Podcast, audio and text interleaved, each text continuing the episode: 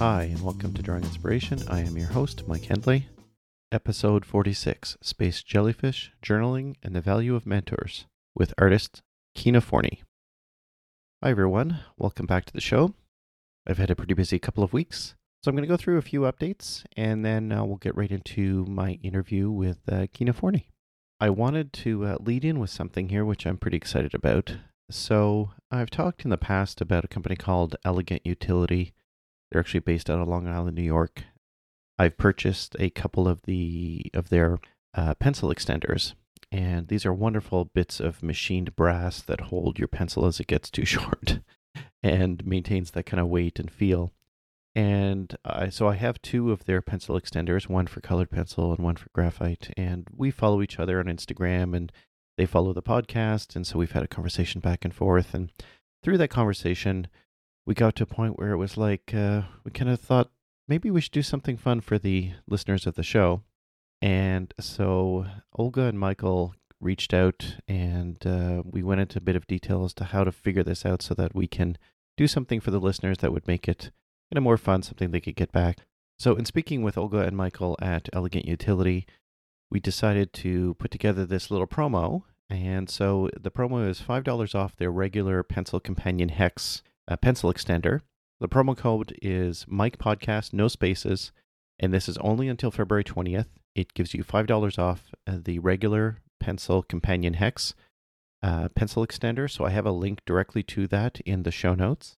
And this is the one I have. I love it. I think it's uh, a fantastic tool if you do a lot of graphite drawing with wooden pencils.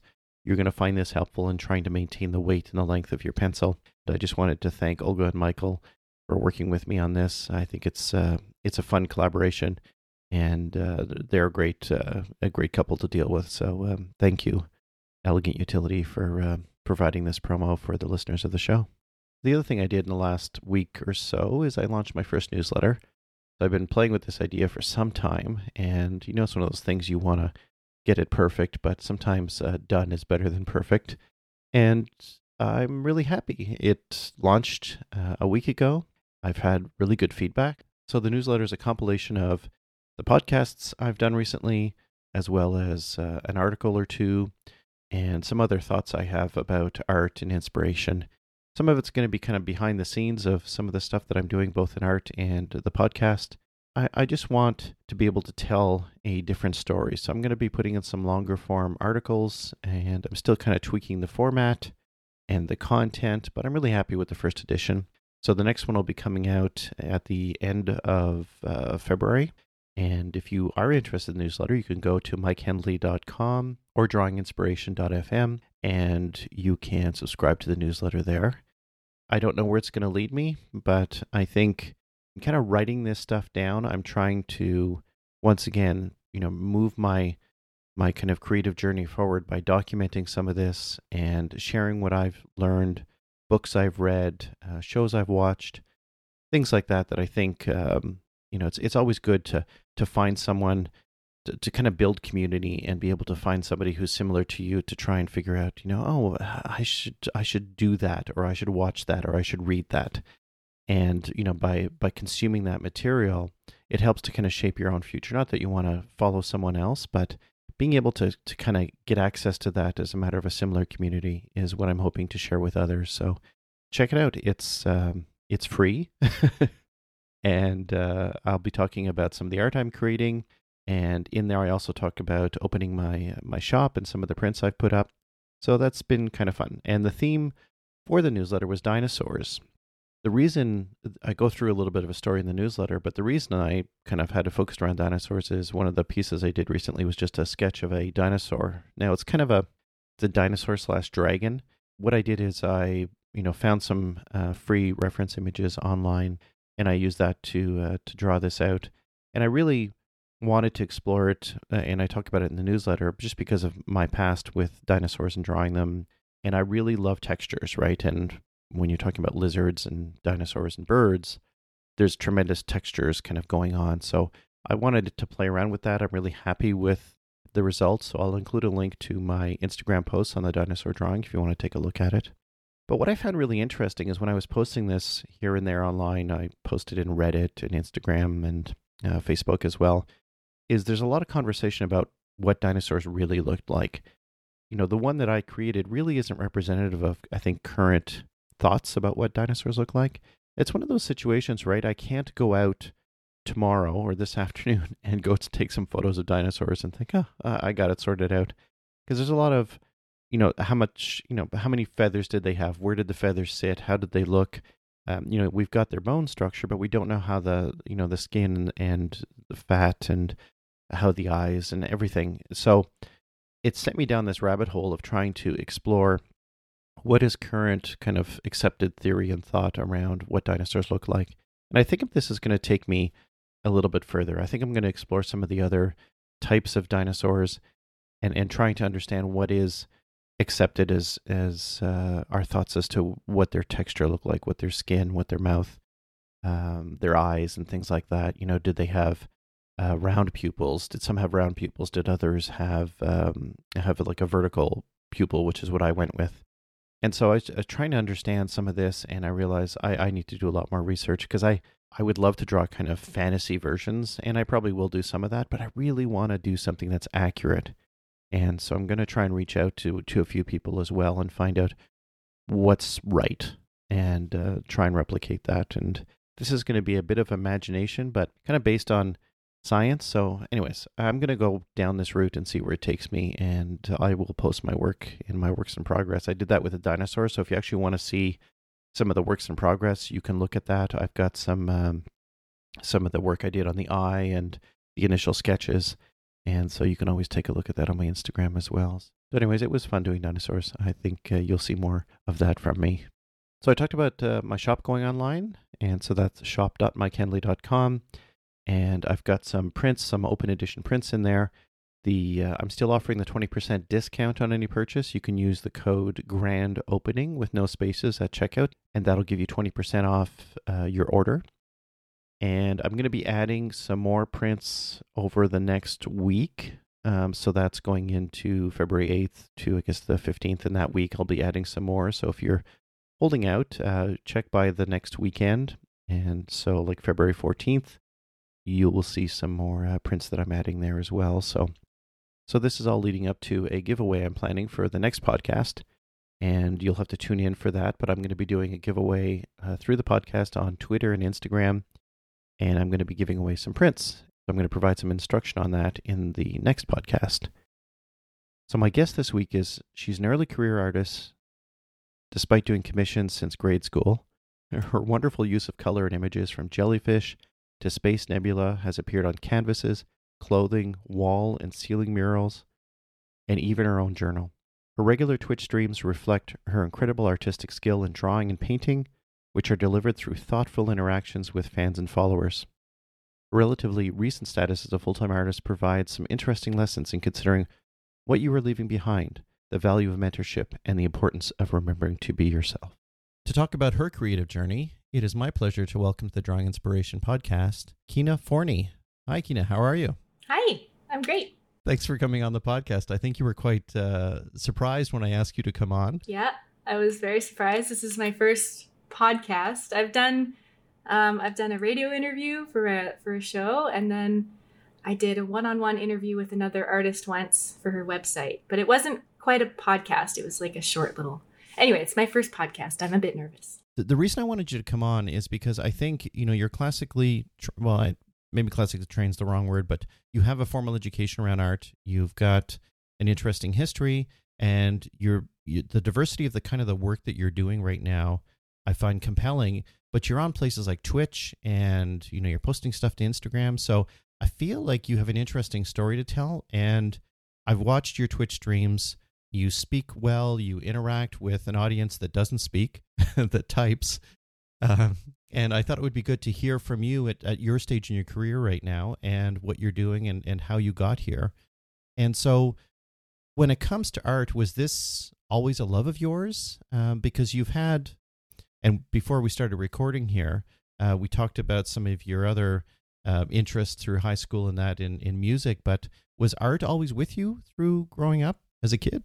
Oh, yeah, definitely. Art has been um, has been the main thing in my life ever since I can remember. It's, I think, like, arts and crafts in kindergarten, you know, that have like really fond memories of making stuff. And my dad used to bring home these big like blueprints from his job, and I just remember coloring them in. And I was always that kid who drew in class, you know, hey, can you, you know, can you draw this for me? And or yeah, she's the one who can draw, you know. So I was yeah, it definitely has been part of my life in every aspect since I was little. And that was right through primary school into high school. Uh, at what point, like, did you get to a point where you thought, "I'm going to be an artist"? I don't think I ever didn't think that. Okay. Does it make sense? I I always like drew myself as an artist.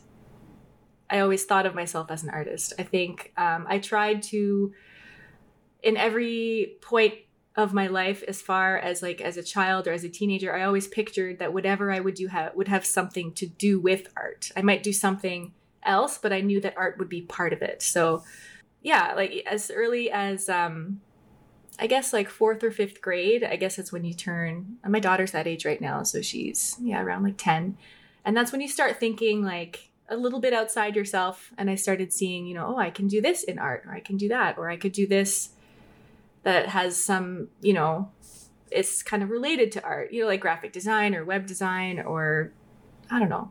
Uh, yeah, it's always been there. Was there any a point through let's say high school or even primary school that you remember a piece that you worked on that you were quite proud of? Uh, is there a point when you're like, "Oh, this is awesome"? I remember I did this collage. I was in 4th grade and our teacher had asked us to make and I just remembered this now and I know like it just kind of uh yeah made me think of it. And we had an assignment where we had just construction paper and she said using only shapes i want you to make a picture. And it was a very simple assignment. It wasn't like we were learning art history or anything in grade four. It was just here's a bunch of paper scissors and glue. I want you to make a picture of you doing something that you love. And at the time i was really into riding my bike. And i would ride my bike everywhere. It would be uh, you know, you would tell who's at whose house by whose bikes are up, you know, strewn upon the lawn. And you would bike to all of your friends' house in succession and see who was home to go to Quickie or something with you. So I made a collage of myself riding my bike, but it was from a bird's eye view and it was a helmet and a little nose peeking out. I wish I still had it. And then it was like riding the bike, the handlebars, and my feet were out to the side because I like to do that, you know, yeah. like flying on your bike and I remember my teacher was so impressed. And I was I was proud of it, but it was I do this for fun. Like I love collage. I love paper and drawing and all this stuff. But she was like the point of view, she had never seen anyone do that before, like a bird's eye view. And I got some like visual arts award in fourth grade for it. And it was up on the projector at the assembly. And uh, I was so proud. And I was like, that's mine, you know, I'm an artist. And yeah, it was I got a lot of um, positive reinforcement in school from my teachers and peers for it. So I think that also kind of fueled it. That's awesome. I remember doing a collage for a teacher, and it was probably it was probably about the same age, maybe grade four or five, and uh, she she had a child through our grade, right? So she came back, I think, just before the end of the school year, and I don't know why I was doing this. Uh, you just this caused a flashback for me, so I'm going to talk about it. But I remember for some reason I was into um, uh, taking eggs and dyeing them, like mm-hmm. you know, mm-hmm. blowing the innards out and then dyeing yeah. them and then dry them, and then mm-hmm. I would mm-hmm. crush the eggs, and then I would use those colored eggshells to uh, do a collage. Like I would throw glue down yeah. on a piece of paper, and then I would do a collage basically with eggshells of different colors. And I did a clown for her, and uh, I remember giving that to her, and her just being wowed by it. And I don't even remember doing any other. I, I seem to remember doing a lot of that, but it's amazing how those memories stick with you, right? And yeah, um, you know, my kids and your kids doing things, and you wonder how are they going to remember this in twenty years mm-hmm. or thirty years? And it's once again one of those things where I wish I still had it. Right? I wish I. yeah, I don't know if my parents kept. She, my mom kept a few of my art pieces from when I was a kid. One of them was. Uh, I was really, I've always been obsessed with illuminated manuscripts, and it's probably from watching a lot of Disney movies where they start with the storybook, you know, like Sleeping Beauty and Cinderella. They always, the, the earliest Disney movies, they always started with that prop at the beginning. And I loved the the big letters that started the story that were all curly and had this like etching and all this beautiful stuff in it. So I made an alphabet. It was terrible. I was five, but still, I just lined up all the letters and I made an alphabet, and each letter had its little curly cues. And I must have been like, yeah, four or five years old and my mom slid it in the inside of a binder when they had those plastic sheet protector things. And like Mhm. i found it the other day and i'm like and i was just floored. I'm like oh you kept this you know? But not much else. I must have drawn a lot more but i, I don't have any of my old stuff. And that's why i kind of obsessively keep my kids stuff now. I have boxes and boxes of their artwork and goodness i should probably not keep every single scrap but like it's that feeling of like i really wish i had all of my old Mhm. stuff you know so i keep theirs a lot too Yeah, I don't know. I, I agree. Like I, I feel like there would be a little bit more validation because I, I'm I'm the complete well, I shouldn't say I'm the complete opposite. I didn't when I was going through school, a, a, a girl came to our school and she could draw way better horses than I could. And that just horses dragons and like what like those are like the uh the milestones you know like not milestones but like if you could draw well you would ask someone to draw a horse or a dragon or a knight or something right. And Sorry, I I, I was you. no, no, it's okay. and I was just I was so like fine. I and I've told the story in the podcast before. It was I was thinking I just great, now I'm not an artist anymore. And I I wrote down in this scholastic book where you would put your photos and all that. Um, I put it out in my newsletter that I wanted to be an artist when I was five. Um, but in those books, this is you know this is seventy whatever two. Um, Artist was a girl job, not a boy job. oh interesting And so there wasn't an artist option on the boys' side. So I actually had to write it in and then I checkmarked it to say I wanted to be an artist. And it was this the same thing, right? There was a doctor was a boy job and nurse was a girl job. This is Yeah. it's crazy. oh um, man But yeah, when she came to school it was like I'm just so disappointed. I'm not a good artist anymore. Like Yeah. it's uh and I I don't know about you, but I still go through that. I see other oh people's god work every now. day Yeah. every day Well, i was looking like i was thinking okay he might ask some questions about my favorite artist so i go you know i'm like looking at all my favorite on my instagram feed i'm like oh my god these are all so good what am i doing with my life right. Yeah. yeah Yeah, and I, I almost think that back to my validation point that maybe seeing some of your original work, uh, more of it, it would be like, you know what, I've progressed a lot. oh i Um, hope so yeah but to know that I put that stuff down because I remember, like, Mhm. I, I remember doing a caricature of Joe Clark Mhm. and uh, Pierre Trudeau, and I don't remember. I remember doing it, but I I don't have it. So I, Yeah. I just it's that kind of stuff I wish I had. So back to you though. Through high school, art was big for you, but music was as well, right? Yeah, so my mom did some uh, some courses in music in university. She had a minor, I think, in music, and she's probably going to listen to this and correct me later. I don't actually remember, but I, I have a lot of memories of her practicing her her pieces for her exams on the piano when she was pregnant with my brother, and I have internalized all of those pieces. And she taught me the piano. I was really excited about playing the piano, and I loved it. It was my it was either drawing or piano one or the other and they were neck and neck for most of my life so then i mean i went through piano lessons and then she taught me through if you're familiar with some people might be um, with, through the royal conservatory of music and i did Mhm. up to i guess not too high i guess like fifth grade or so piano level and then my brother started playing the violin and i got extremely jealous so i needed a string instrument because he was getting really good really fast and so I in high school, but we also had the mandatory instruments of like the recorder, and then in band you had to choose. You either took music history in our school or um, band. So obviously everyone took band, and the only people who took history, um, no one took it. You know, like it was one or the other. Everyone who's anyone who who play, plays in the band. So I played the flute in the band, but I that was short lived.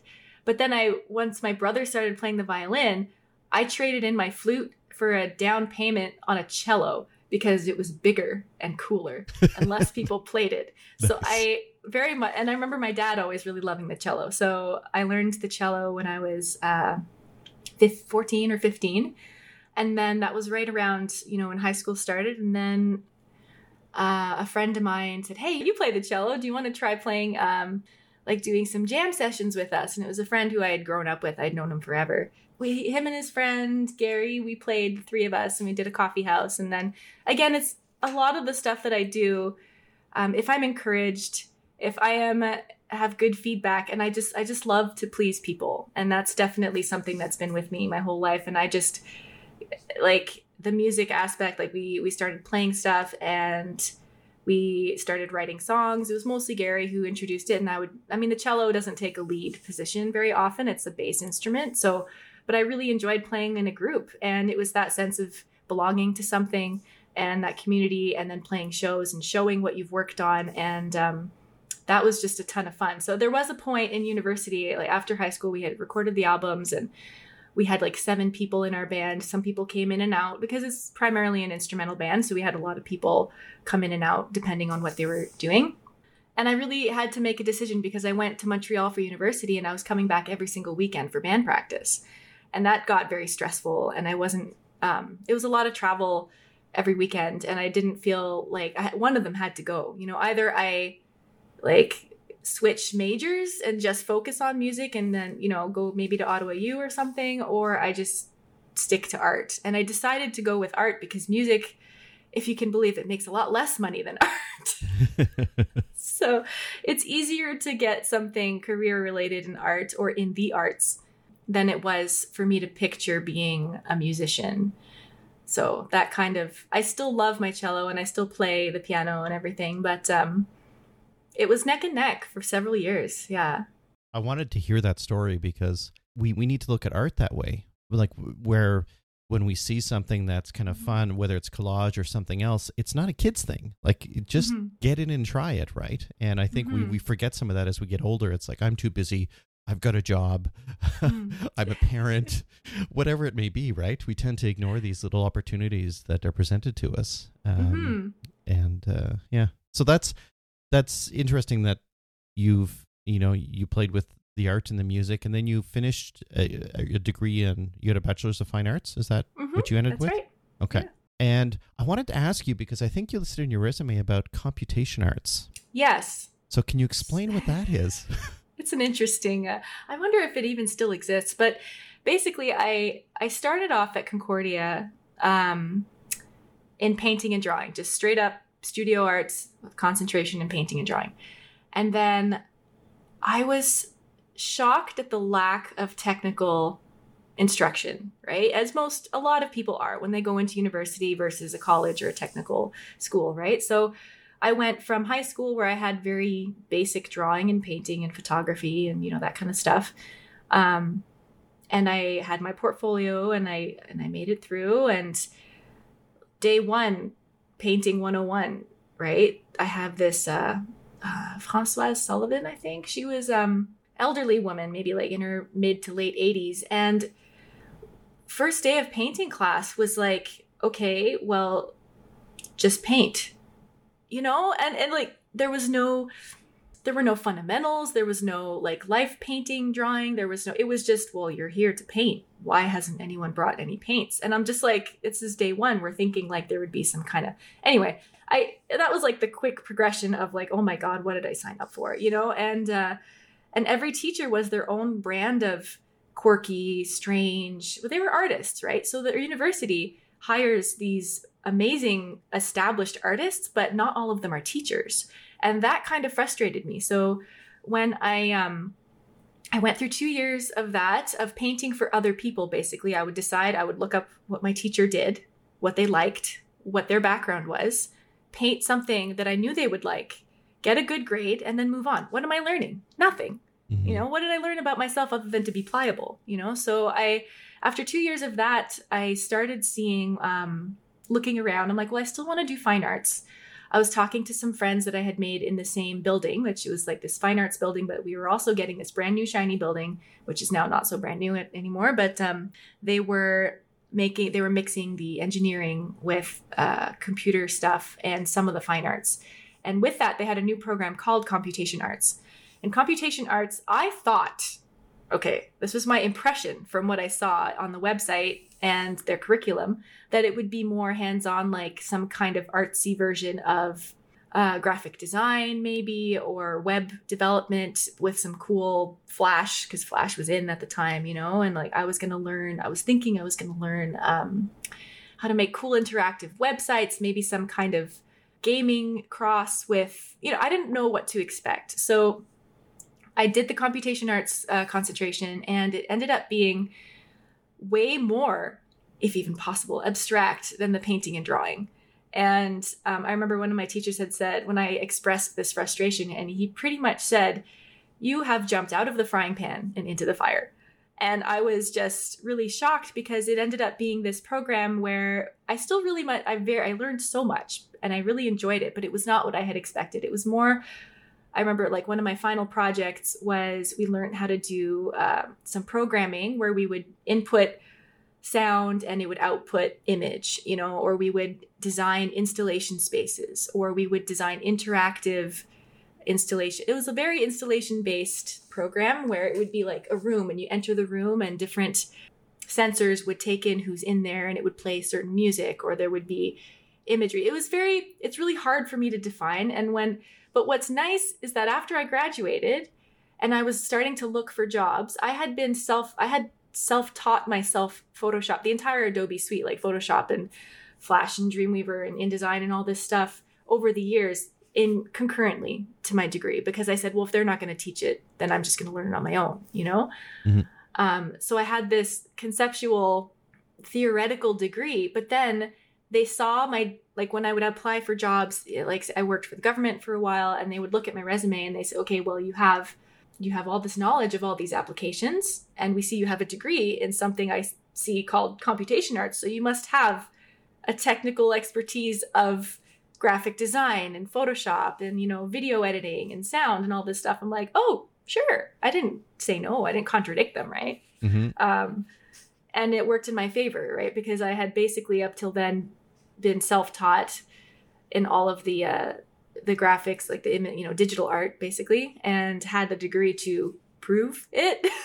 right. You know, um, so it was it was different. I would say I I don't know if I would recommend the program because I have no idea what they're doing these days. It felt like it was very much. Um, whatever the teachers felt was relevant at the time and what kind of things the galleries were showing and what kind of work artists were doing using technology but not only. Because we had we were we were studying all sorts of contemporary artists. And i would say it was just kind of like a very broad education in contemporary arts that had anything in it to do with technology. That's wild. Uh, yeah. I mean i i taught myself the same tools, but I was in mechanical engineering in college, and then mm-hmm. I ended up going into web design. So when you were talking about Dreamweaver and you know Macromedia Shockwave and all that kind of mm-hmm. stuff was, uh, you know, when Flash came out, that was huge, right? Yeah. Um, I remember writing an article about how to animate in Flash, and uh, now it's it's so sad it's gone. But I uh, know, uh, I know. I really thought, and like if I had known it was going to disappear, man, there were a few classes I would have skipped. so did you so you went into the you know you worked for the government doing i guess some technical work around maybe graphic design? Like uh, how did you what happened there that you got to a point where you are doing what you're doing now? Like well yeah so my first government job was through fswep right? The the education they would bring up students. I don't know if they still have that program but you apply as a student and it was while i was still in university and um, my first first job was with uh, CBSA, with Canada Border Services Agency, and I helped with the website that they had at the time. And um, it was like they were reporting fraudulent documents, and I would help edit the, the images and put them into the website. This was before they had the common look and feel or anything. This was like way before, like the they were fine with whatever HTML I could give them, which was great because I didn't, you know, I wasn't uh, too deep into the developing stuff. So that was like a summer job. And then because that required security clearance, it helped me get a string of jobs that were not permanent, but they were at the time they were fine, right? So that one was web. And then after that, I did some data entry. And then after that, um, I worked at public health and I did, it was more media stuff. I was recording tutorials basically. I was writing these uh, tutorials on how to train border officers how to use certain software. So it was very oddly specific, but they also threw anything at me that had to do with design once they saw what my background was, you know. So I was helping them edit forms, make graphics and logos, and, you know, here and there. Um, and the only reason I didn't stay there is because at the same time, my um, then to be husband, well, we got married and he um, he's American, and he we were trying to get um, trying to get a permanent residence uh, status for him. And that was really hard. Um, I'm so glad that whole chapter of our life is behind us now. But um, at the time, we got married a bit early to try to, you know, first everyone thought I was pregnant. I was just like, no, I'm not pregnant. We just want to beat, we want to get, do, we want to get married before he gets kicked out of the country, right? Because you're only allowed to stay six months and then you have to go back. Right. And um, we had just said, oh, six months is plenty of time to get a job and get settled and all that. But we were pretty young and we uh, didn't plan too far ahead. So I ended up having to leave that job. And teleworking wasn't really a thing, you know, it was, this was like 2008, 2009 and so after we got married, it was either have a long distance marriage or quit the job and move to Charleston. So I quit the job. And that was really hard because I had a lot of friends there and I had my own place in Ottawa. And it was very much like the dream job, right? Go doing art related things, but for the government. So I also had I had the the liberty to, you know, draw at lunch. I would bring my tablet. I had the like one of the first models of the Toshiba laptop that the screen would like flip over and it would kind of be like a like an iPad. And I had that security and all this stuff. And it was very scary actually to say, okay, well, to to leave that job and move to Charleston. But um, I'm not I don't regret it at all. It was a it was a really fun chapter in life. But um, I think I don't even remember what you originally asked me. I'm really good at that. so you moved to Charleston. I'm just wondering, like you move through these jobs that have a technical flair to them Yeah. and then you move to charleston Mhm. um, how long were you there before you ended up coming back when i look at everything that you're doing now all the art that you've been producing and all the shows you've been doing Mhm. recently and all that it seems like this is where you need to be and i'm Very wondering, much so. I'm wondering Yeah. when that when that flipped for you when did it go from these jobs and then charleston to you kind of establishing yourself as you know i'm the artist you expect me to be um, maybe Maybe. So yeah, in Charleston, um, I couldn't work. So because I wasn't legally allowed to yet, right? So I was in the same situation, but flipped. Um, but this time we were married, and this time I managed uh, to to stay busy. And we also we also had two kids, right? So I mean, I got pregnant in Charleston, and it was one of those things where that is kind of another point on your side if you're married to someone and it was easier for me to get my green card. Not that I would recommend that. right we were married and planning to have a family and it was just the right time. But while in Charleston, I couldn't get a, a real job, quotes, you know, but um so I just focused on my art and it was the first time in my life that I could really just do art and it was at that point that I very much realized how much I enjoyed it, you know, and it was like I had never been able to devote all of my time to my artwork. Yeah, so after I mean I couldn't work while I was, you know, having rearing children and stuff, but I was still had I still had my art on the side all the time. And then we did we moved back to Canada and I think I just I needed to get a job when we moved back to Canada and I didn't really care as to what it was because it was the same situation where one of us had to work. We ended up living with my parents for a bit, um, but we had two kids and they needed to go to daycare. Like it was a it was an urgent time and I needed to find something. And my really good friend Kim Buck, she works at uh, Mercury Filmworks and she got me a job there and she trained me and I and I worked at uh, at the animation studio on Mickey Mouse for a year. And that was kind of like the last job I had that was, you know, a paycheck to paycheck kind of thing, right? Like I had never worked for an animation place before, but it was kind of of a neat hybrid between office work and art.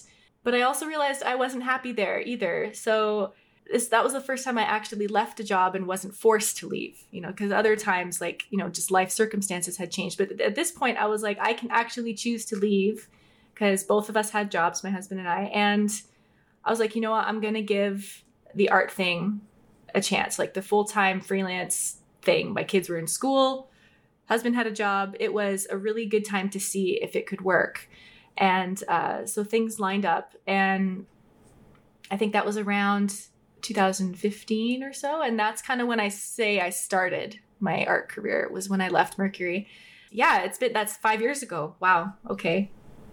Yeah. that was kind of the start of it, I'd say. Yeah, I mean it's it's going to six now, right? So it's uh, yeah. yeah, That's that- true. Yeah, and that's why I wanted to have you on because you've you're a lot of your stuff is fairly recent in Yes. you know the work that you're doing and like what was what was your thinking about when you decided that you're going to make a, bu- a business or go of this did you think i got to do commissions first Mhm. um, and maybe let's talk about your art as well because you know you've gone through all this you you had the formal training you did all this other work a lot of digital work and then you landed at a point where you know you've you've done some really interesting work uh, from murals to the digital stuff and so what did you hit with first as a matter of saying this is what i'm going to do and this is how i'm going to do it Well, it um it shouldn't be ignored that I had been making art prolifically throughout my entire life, right? So, and it started when I was um, in elementary school, and I would take commissions for friends for a couple bucks here and there, you know, like oh, draw my favorite video game character, or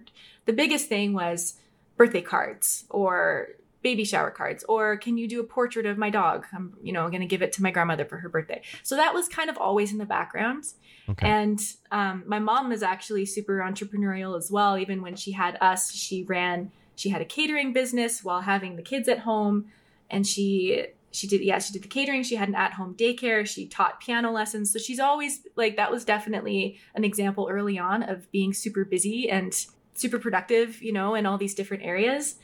So yeah, I had been producing stuff for a long time up to that point. So by the time I was in Mercury at Mercury, um, or even throughout all these jobs, I had already been going to conventions. I had been five or six years in a row at either Comic Con, Otakuthon, or any other like craft sales too. But like, I, I always had, yeah, like my first uh, convention was when I was, I think in like 10th grade or so, you know, and I made a whole $2. I sold one print.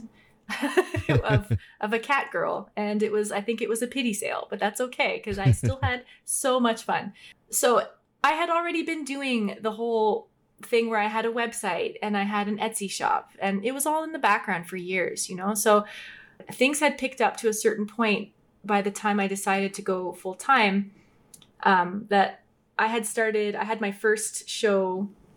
I participated in a show in charleston right before we moved and it was like a group art festival. So there were there was a, a, gallery component an art vendor component a performance live music component and i had some pieces there and i said you know i could i could do this you know? And like i kind of start, started switching from primarily digital art and drawings because i would draw traditionally and then put it through photoshop and do some kind of um, digital art. That was my primary output for conventions and stuff and commissions. Um, and I started kind of wanting to revisit my painting roots and um, started doing a few works on canvas. And that was around, yeah, 2015, 2016. And I said I would try to start painting again. And uh, I'm not really sure what exactly brought that on, other than um, I felt it was a maturity thing. I was, I felt like I was kind of done doing, um, I was just finished with uh, anime stuff. Not like anime is still a huge part of like my my influences growing up, and mm-hmm. But I started just I guess maturing insofar that I wasn't only after doing commissions for other people based on other people's favorite shows, you know, and I got kind of tired of doing just you know Harry Potter bookmarks and Pokemon stickers, and you know, so I was saying I looked back like at this point and I was like, what am I leaving behind? Like what kind of if I'm an artist, what kind of legacy is it to just have a bunch of fan art, you know? And I had original characters, but art from original characters, unless you have a comic or a show, you know, it doesn't really take off as well because I'm not I'm not a writer, you know, I don't have very many stories in me. So I was kind of kind of thinking, okay, now I'm I'm an adult, you know. Mm-hmm. I I feel like I should have a say in what I'm making instead of just going from commission to commission because a lot of me felt like um, I had to make a certain amount of money to be legitimate as an artist, but I wasn't happy the way that I was getting money at the, up until then, you know, because it was all other people's characters or um, that kind of thing. So it was definitely a point where I was I I started a few paintings for that show in Charleston and I enjoyed it so much and I said I really miss painting because the only other paintings I had done were in school and they were for other teachers or they were life paintings like a, a painting from life or you know still life or that kind of thing. Right.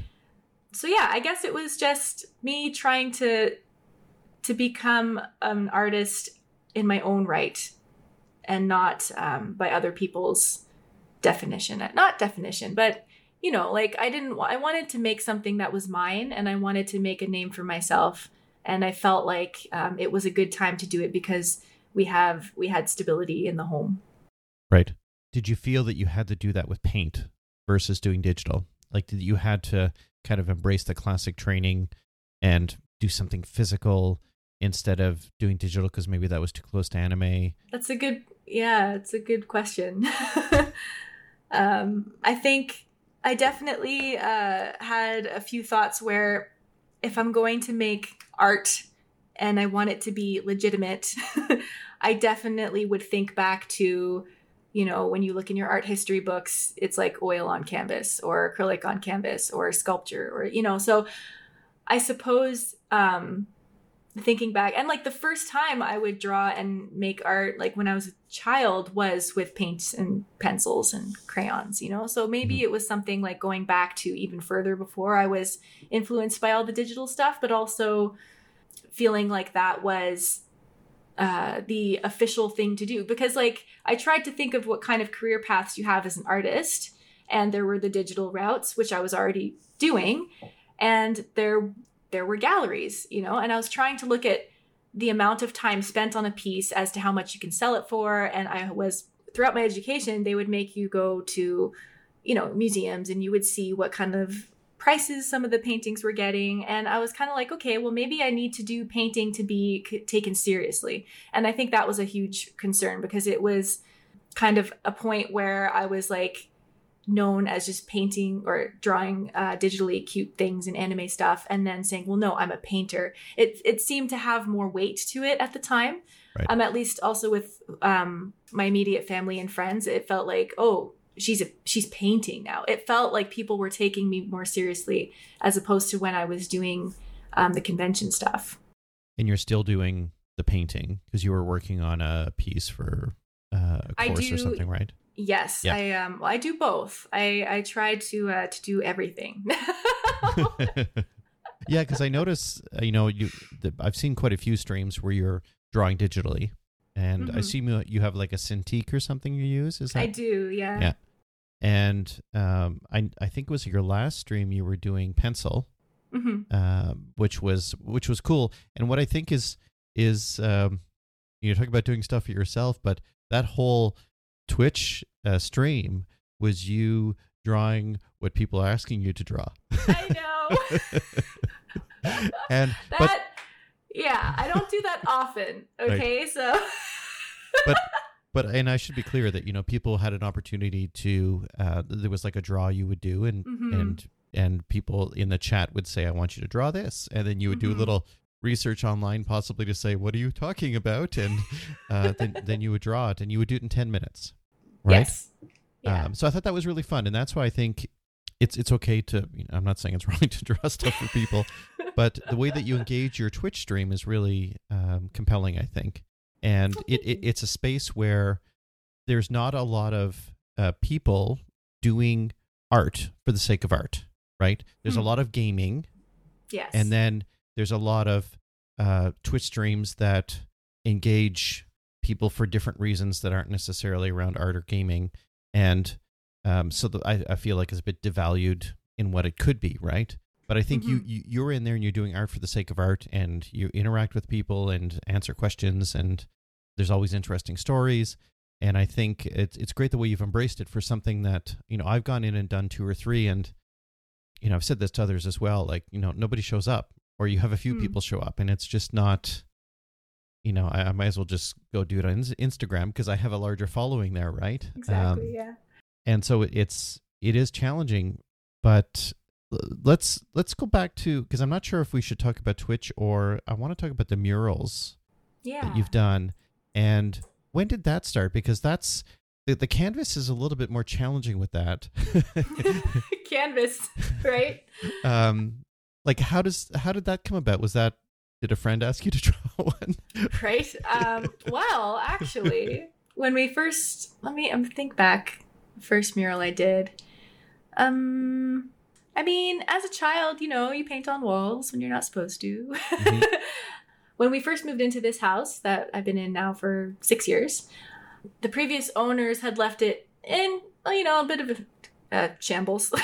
it needed a lot of work. And um, so, my daughter's room, I asked her if she wanted me to make her room really nice, you know, and she was maybe four or five at the time. So, she's probably going to change her mind very soon.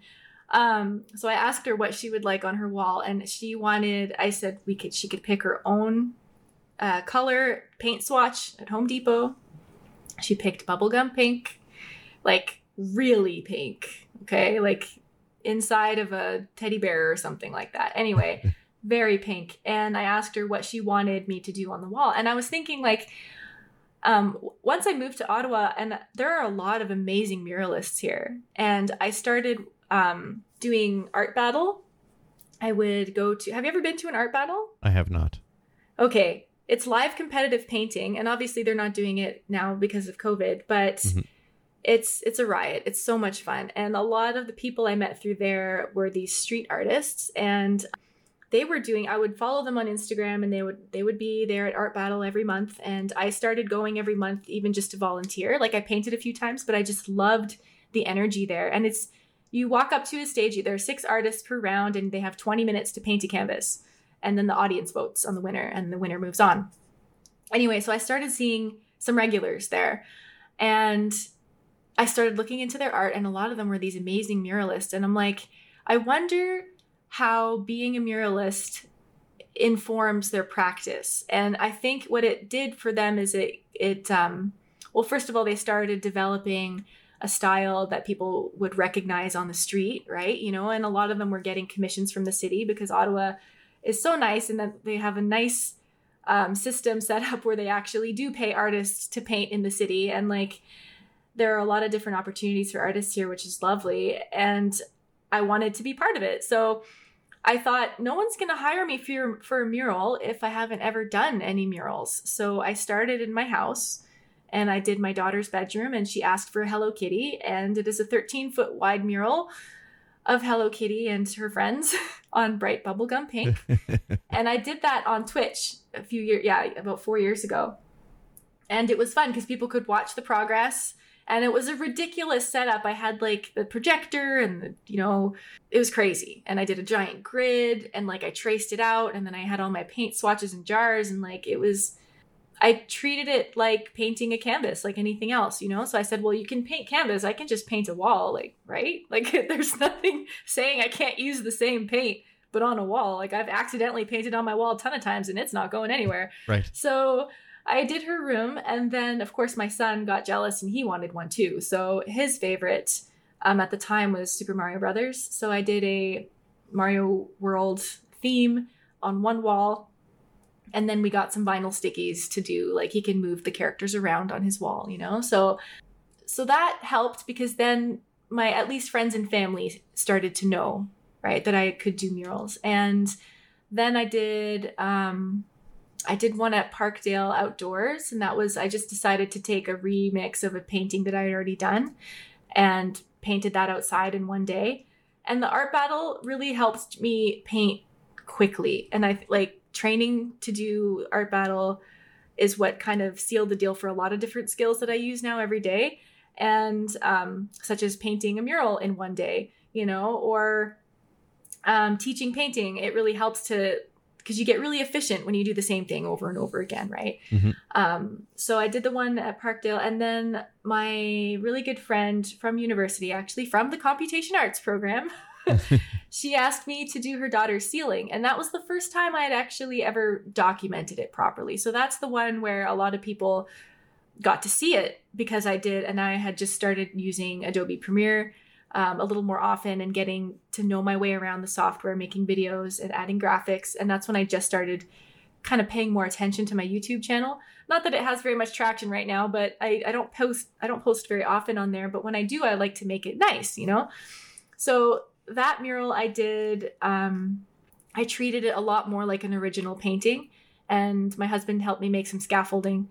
And I put everything in my car and I drove and I spent the week at her house and what was nice is that I didn't have um, the distractions of you know my own children. She has a daughter but it wasn't because it was for her daughter's bedroom but her daughter was um, occupied during the day. So it wasn't like i had to be a mom. I could kind of just be full-time artist that week. Mhm. and she fed me and i had a place to stay and it was like it was heaven. It was great. All i, all I had to do was like paint a ceiling and then i um, i would listen to podcasts and music all day and I, was on the scaffolding like upside down not upside down but lying on my back painting and like you know i got lots of jokes from uh sistine chapel michelangelo Right. kind of jokes right and um and no it was it was a great experience and i came back wanting to do more And what was the uh, what was the subject of that mural? Was that she just asked for like cloudy because uh like space you know Okay. so like i had been painting a lot of space stuff and that's kind of what i've been not like typecast maybe a little bit because you know my first big series was of the space themed paintings so she asked for a starry sky you know a dark sky with glow in the dark stars on the ceiling I, I kind of went crazy with it. I turned it way more into this abstract color splash of swirly whatever, but they loved it. So, and then when you turn out the lights, it glows in the dark, of course. Awesome. So, um, yeah, so it was mostly spacey stuff. so? And that ties into this because you a lot of your work looks like Hubble took it. Um, hmm And at what point did that start for you, where you saw the Hubble space imagery and you started thinking, I want to do something similar? And because that's still happening today, like even with your journal, right? The uh, Mhm. that you've got this, as you say, maybe you're known for this, this look. Like, when did that start for you? Is that fairly recent, or has that been? It's it's been. I mean, I feel like it's recent, but I guess it's been a couple. It's been a few years now in the making. Um, there was a notable progression. So I started streaming on Twitch back in 2015 or 16, and there weren't many. There were a few painters. There were quite like there were a few people just doing fine art painting on Twitch at the time. And I wasn't too concerned about standing out. I just wanted to participate, you know? Like I just said, I'm going to paint, I'm going to film it, I'm going to do this. And um, I realized people react more when the canvases are bigger um, because it's more interesting to watch. It's also easier to see what you're doing, you know, when the canvas is big. And I started off my painting practice in 2015 doing what I knew best, which was trees, because that's the first thing I ever drew when I was a kid. I remember drawing trees over and over again, and I really love nature. And I almost ended up going into um, botany that was like a weird segue that like you know i wanted to draw plants and i wanted to do those those classic you know french illustrations of like botanical studies and stuff like that um, so i tried to go back to oh my goodness pun not intended to my roots and um, try to see what it would be like to paint trees so i started with trees and then I was like, okay, this isn't so bad. I was having trouble. I don't like painting straight up landscapes. I really don't. Like, I'm not a huge fan of just like none of my paintings are the you know group of seven style whatever Canadian landscapes. It's not my it's not my jam. Um, for no real reason other than it's never spoken to me. You know, like when I see something outside, I want to be in it. I don't want to paint it. You know, so when I paint trees, it's very much I was doing more, I guess, more animation inspired uh, compositions and stuff. And then from trees, I moved into um, doing some underwater scenes, still trying to stick to the idea of nature and sustainability issues are really, um, I'm really concerned about. And I wanted to paint um, either endangered species, species or just uh, wonderful, beautiful things in nature, you know, and but like with a really interesting um, feel to it. So I did some underwater paintings and then I started painting the jellyfish. And the jellyfish took off really well. I I sold all of them as I was making them, and I had a small um, showing at the Oh So Good restaurant on York Street here in Ottawa, and uh, the the dessert place. And that was my first time having art on a wall in Ottawa, so I was really excited about that, and I got great feedback. I didn't sell any of them there, but I ended up selling them privately. But I had such good feedback. I was like, oh, I'm just going to keep painting jellyfish. You know, everyone loves these things. And I love stuff that glows in the dark. And I love the play of light and dark. So I was really fascinated by making things glow. And everyone saying, oh, I love how you make everything look like it's glowing, you know? And I wasn't using glow in the dark paint. It was just how you know it, it was actually a really um, easy effect to do in Photoshop, and I kind of just like took what I knew from making interesting images in Photoshop and translated it into paint. So one of the jellyfish I did had more of an abstract background, and it almost looked kind of like a nebula, kind of cloudy. Um, it's the bioluminescence one. It's like the teal green one, and it has like these tendrils, and it's glowish. Like you know, it looks like phosphorescent. I'll include a link to it if it's in your Instagram. We'll include a link to it. Yes, the show notes. for sure. Yeah, and um, that one I had some feedback from people saying like it looks like it's in space, and I just had first I had this flashback of those. Do you remember like those images from Northern Getaway, the clothing, and they would have like whales in space or like maybe Lisa Frank stuff too, where it was just animals and dolphins in space. And like I cringed at the thought because it's a very specific type that was like when I was a very awkward teenager and that's the stuff I was into. And I didn't really want to paint that kind of stuff because it wasn't it just felt too cheesy. So but I still really wanted to paint stuff that glowed. so I ended up looking at pictures of of nebula nebulae nebulas. And um, that kind of had that same feeling of light from within. So like there's no light source. It is its own light source. So things glowing from inside. I realized that that is a common theme in my stuff in retrospect you know i didn't really realize i was doing that until much later so i started doing first i wanted to do some studies of clouds because i was doing all of these so far in acrylics. And someone said when they saw the jellyfish piece, they said, that looks like it's in oils. I think you'd have a much easier time doing all that blending in oils. So then I was like, okay, I'll try oils. So I hadn't ever tried oil painting before. And it was a disaster. I tried painting a portrait, it was horrible. I tried painting, it was just so different than what I was used to. So I decided to just pick something easy and um, with one color and I started painting just skies, just clouds, like white clouds on a blue sky. I only need two colors. It was easy to handle. And then I got pretty good at rendering clouds. And then I decided to include, you know, a sunset. And then I kind of went, and I was still trying to learn oils for the end result of hoping to paint space, right? So, like, I was trying these clouds, and then I introduced, I would uh, do a mashup in Photoshop with different images of clouds and space and stars.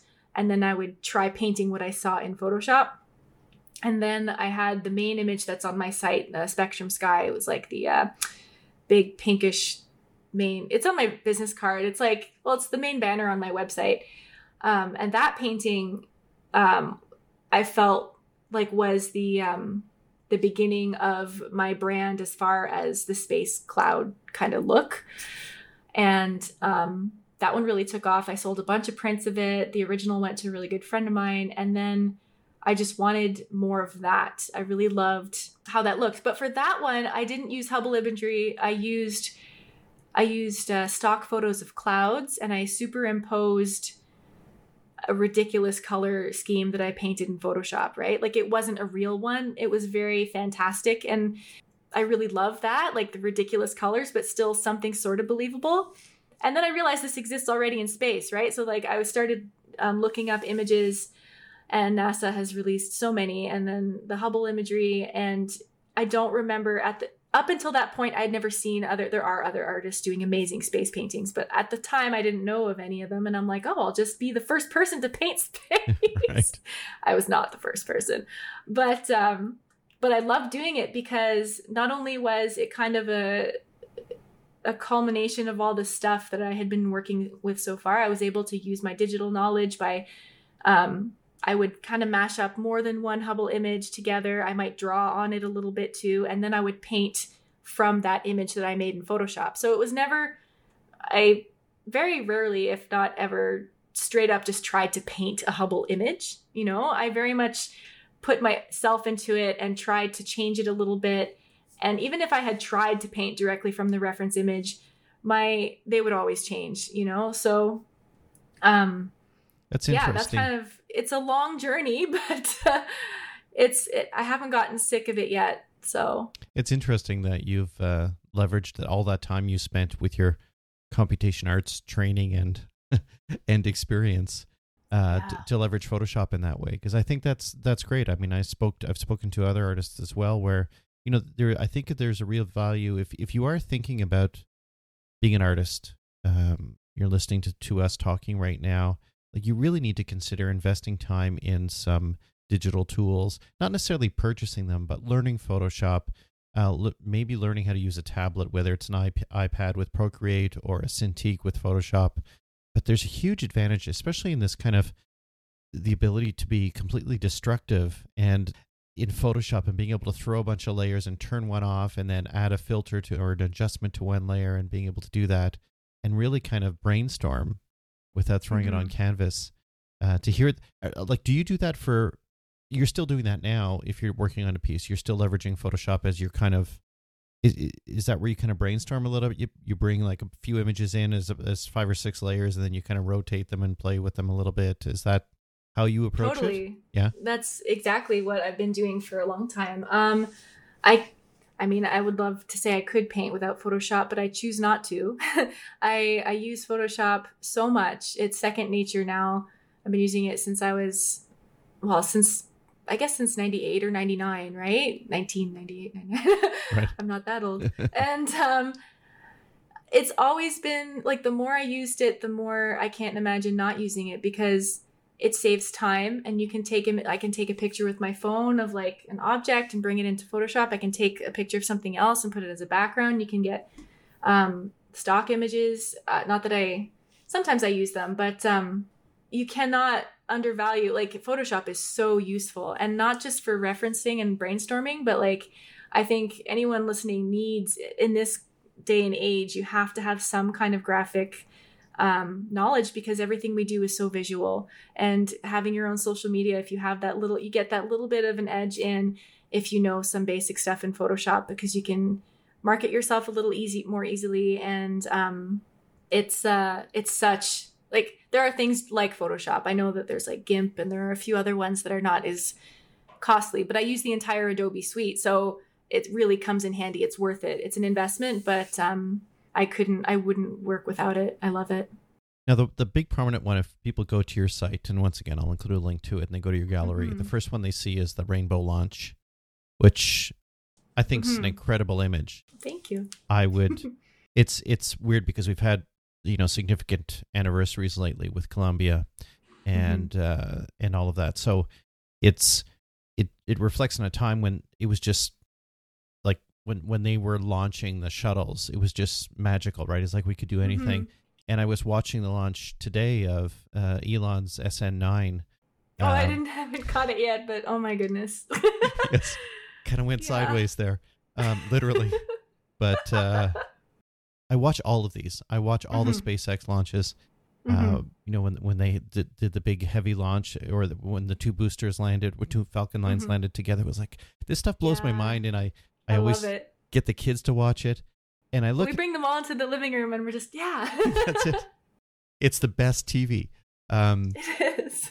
Can you talk a little bit about that image, and maybe the next question would be: Are you going to do more like that? Are you the stuff that Elon's doing with uh, with these um, with these new ships? Are you are you thinking about that as maybe doing an inspira- uh, inspiration for one of yours because they're beautifully you know, stainless steel, reflective, interesting objects. They um, are pieces of art in themselves. Yeah. For sure. What was your inspiration for this one, the Rainbow Launch? Rainbow Launch started as an art battle practice piece. Um, I have several mini canvases of it as I tried to do like, you know, the 15 minute painting and then you give yourself a five minute buffer because you want to be able to actually finish it during the competition. So I had narrowed it down. I got really good at doing this one angle and like I felt like it was a natural progression because my space pieces were doing really well. I had just finished um, I'm pointing like you can see it, but the Jupiter the Jupiter triptych, the three piece one. Okay. Mm-hmm. And that one was right after they released the image of Jupiter's pole and it had all that gorgeous blue swirl and like none of us could have imagined that those kind of images that that kind of color existed on Jupiter and I just fell in love with it. So after Jupiter I I did um, well I did a few I went here and there but like the rainbow launch came after I really wanted to put more depth into my pieces because and I mean actual I'm not really good with space. so, I mean, like three dimensional space, the depiction of like landscapes and um, uh, depth in a painting, right? And I really wanted to do something where you can see something either like something going off into the distance, right? So some of my pieces have a bit of depth in them, but a lot of them are quite flat. And I think that's because a lot of my earlier artwork was just pinup style, right? You do a character and you do an abstract background in Photoshop and you stick your name on there and you really go put it on DeviantArt or something, you know? Like that was the process I did for years. And my husband has been a really big inspiration as far as really trying to push me with my work and like getting it to look to just push it to make it more, you know, like uh to I don't know, make it better, to keep going. and I think, and we noticed like we are trying to look at the trend as far as my work and which ones were successful. And it was the ones that seemed to have a central subject and that had a bit of depth.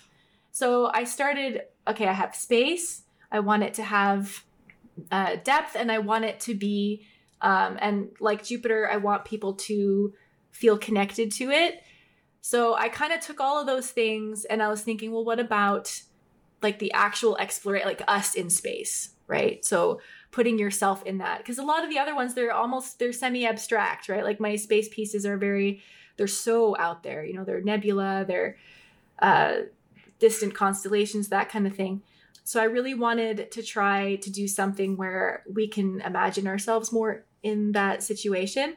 So I didn't want to choose a specific shuttle. Like it was very much like I took a lot of different references and kind of made a generic-ish you know launch i and i took a few different ones most of them were from older launches too i mean obviously it's a big old thing but um mm-hmm. it was very much uh trying to put ourselves in it and also have a physical subject because i very rarely ever have a subject in my paintings i feel like it almost says too much I, i'm i'm still kind of scared of putting subjects like really direct subjects in there I'm always worried about what people will say or what they might think. I just try to make it look nice and hope that'll speak for itself.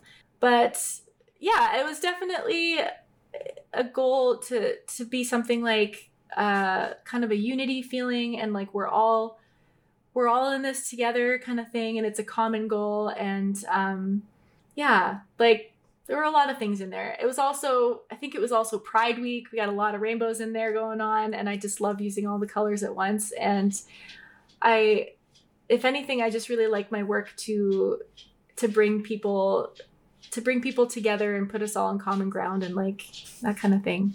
I'm not really good at explaining my work. well, but I, that was yeah, that was the hope for that one. I think it's I mean it's prominent on your on your site and it's prominent on another project that you worked on which was your your journal project. Mm-hmm. And uh, can you talk a little bit about that because I think that was the first thing I saw you twitch about. As maybe it wasn't the first thing, but you were talking about your and and that I think this was maybe two or three times later episodes. I don't know if they call them mm-hmm. episodes. uh, two or three Twitch sessions later, uh, mm-hmm. you were getting the books in. Mm-hmm. Um, and so, can you talk about that because you kickstarted this? I did, yeah. And w- why did you create a journal? That is like a whole other story. So I have so many projects. I just have, I do so many things, right? So this was back when actually the first time I had thought about doing the journal, I w- it was about a year ago, maybe a bit more. And I was listening to, I was doing Andy J. Pizza's uh, first Skillshare class, the one where you do a side, like the side project thing. This, I forget what he called it. I've been listening to his podcast for a couple years, and it was one of those things where I decided to get Skillshare, and I tried it, and I tried his class, and it was a project where you make. Um, I wanted to list all the things where you make your own prompt, basically, like you create the work that you want to do, and I was trying to come up with, uh, I guess, my own my own project that I could fulfill that I would essentially want to keep doing if someone were to hire me for it, you know, like right. the dream job, you know. And I so what I tried to think of was something that would involve my painting, so I could put my paintings on the on the cover. Um, and I am an avid journaler. I've been journaling since I was a kid. I like even my first I've had a diary since forever, and my mom kind of modeled that behavior. She has always been journaling as well. So I've had a journal. I've been doing daily journal entries for um, years. So I've always had a journal, so I would always kind of decorate them. And I said, well, what if I could actually make one with my art on it? That would be awesome because then it's it also um, is more accessible. Because I really I love selling my paintings, and I think large oil paintings are lovely, but they're a luxury item, and I really want to make my art more accessible. And it's also goes back to when I was doing conventions, right? So I'm at a convention, I'm at Comic Con, and I have my table of stuff. The stuff that sells the most are the stickers. They're a dollar, two bucks, you know, or maybe some pins, um, because they're easy to get. They are they're cheap. You can carry them in your pocket, and anyone can buy them, and they're sort of useful. My husband would say stickers are. He hates stickers, which is funny because I've chosen to make stickers. Um, but they're useful you know like it has um you can use them for something they and it has uh I remember like I was listening to your interview with Jake Parker and how he said he gives his artwork several lives. Right. You know, it has it can be, you know, like so for this like it has a life as a painting, it can come up come back as a sticker or you know, that kind of thing. So I was trying to think of a way that I can maximize the use of my work because I spend so many hours on these paintings and then to sell the original and then it's gone. Right? So I've put in a lot of time into getting them digitally, um, well, high def scans of them, so I can reuse them. And I have all that those years and years of Photoshop and graphics and all this other stuff, graphic uh, art editing skills. So I was like, okay, well, how about I put my art on a journal because I journal every day. Um, but another one of the things was that I really care about the environment. And at the time, COVID was rolling around. I really wanted to support a local industry. So I tried to think of a project that brought a lot of my passions into one place because I couldn't ever picture myself not painting and I couldn't ever picture myself not doing journals.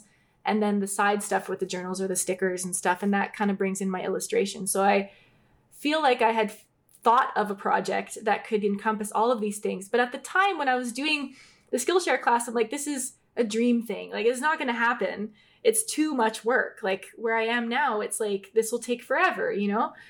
Um, and it wasn't until I applied for this uh, for the Ottawa Arts Network mentorship program, and a friend of mine had told me about it. And basically, you're lined up with a mentor and who's in a similar career position or like uh, as you and but a few years ahead kind of you know like they're mm-hmm. they're there to help you and guide you and my mentor, Tina, just funny, Tina and Kina, she's in animation, but she also has a background in painting and different uh, similar things as, as I am into. And um, she just helped me. I told her the things I wanted to do. And then she said, well, let's do them. And like, it was kind of like that point where I was like, oh, I can do this? You know, like this is possible. You know, are you sure? She goes, yeah. You know, we break it down, we analyze things, and like we you know, make lists, stay focused. My biggest problem is staying focused because I have a million and one interests and my, you know, like my hands in all these different cookie jars kind of thing. And she was really good at saying no. like redirecting me and said work on this this is what you need to do next and it really um, that was the big push that was back in um, i'd say right around when covid first hit because all of our interviews were done over zoom and that was kind of like my isolation project where I was looking at different printers and making prototypes. I was binding books.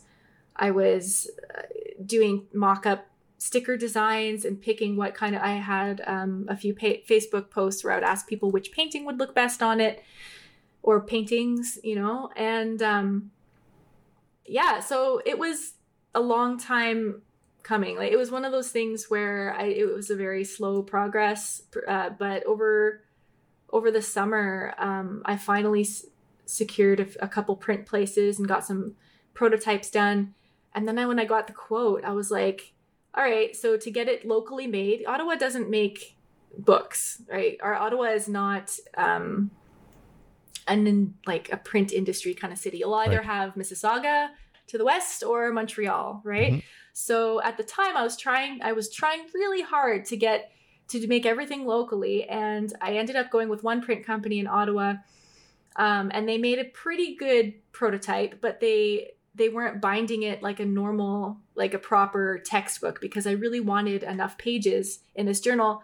I designed it for myself because if I could use it at least I could use it. You know, like I wasn't designing it for an imaginary person. I wanted it to be for me because then at least if I end up with a thousand journals, I can at least use them, you know? so I designed it in a way that it would be good for me to use for a year. And I made the pages super thick so that I could use any medium in there. But it also resulted in this brick of a book. It's like, it's like a kilogram when I ship it. It's so painful. Anyway, um, it's a it's a gorgeous book, but it's heavy. And when I got the first printing place to do it, they didn't have the right binding to support that kind of paper.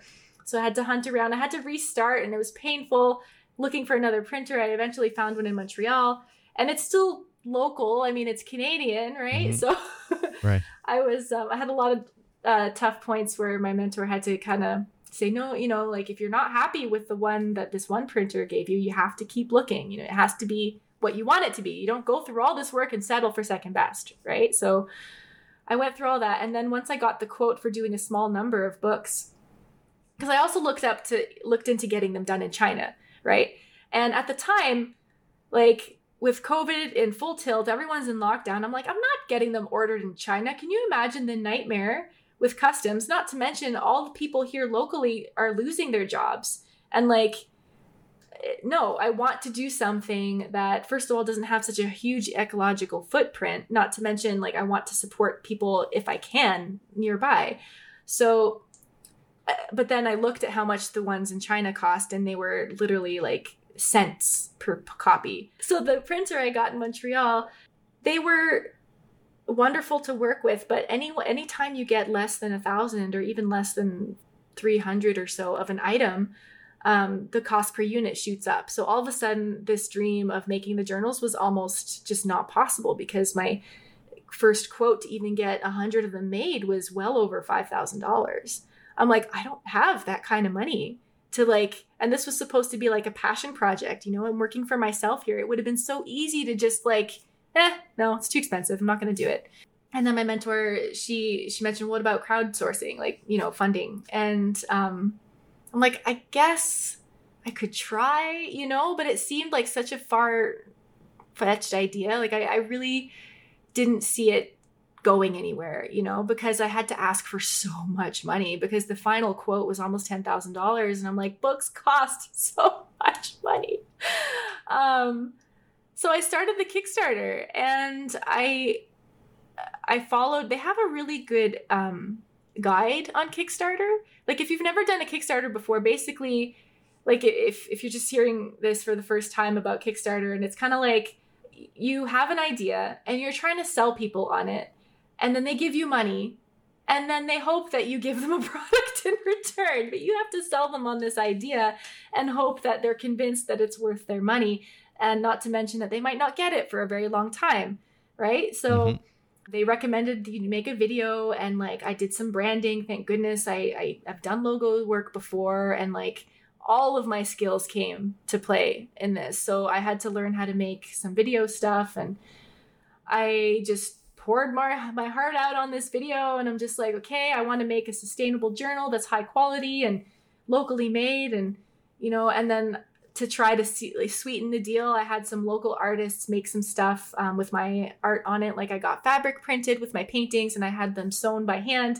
I tried to make it as like close to home as possible, and um, and I think well, it did really well. But I also knew that with Kickstarter, if you don't meet your goal, they don't give you any of the money. So if I put it to my actual goal of like eight and a half, ten thousand dollars, you know, with taxes and all this stuff, there's no way. Like I was just convinced it would not I would not make that much. So what I did was I I saved up on my own more than half of it and then the rest of it I tried to make up with the extras that I could make uh, low cost to me, like stickers and the template booklet, stuff that I could do relatively low cost. It would cost me time, but it would uh, produce value for the person looking at the project and wanting to buy these things. Um, and I made the Kickstarter goal very low. I made it a thousand dollars instead of the actual amount that I needed. And um, but i didn't tell okay now you all know okay but whatever. But like that's the thing like because if you don't make all the money then all that work is for nothing and kickstarter doesn't give it you any of the money. And then it's like okay well what did i do that for? And i just felt like it was such an unrealistic goal to ask for such a high amount. So i made it a low amount. I included tons of perks. And it i got my goal of a thousand dollars within the hour of launching it and it, i was Wow. just i was floored i was just so grateful and relieved Would you do it it again? up what i yeah no totally i think but i think um because with kickstarter i remember like jake had mentioned it too they're they don't sell your product for you in fact Right. the only people who contacted me through kickstarter were kind of like bots you know people trying to they see that i've met my goal and they're like hey would you like some sales help? But it was very much a generic letter.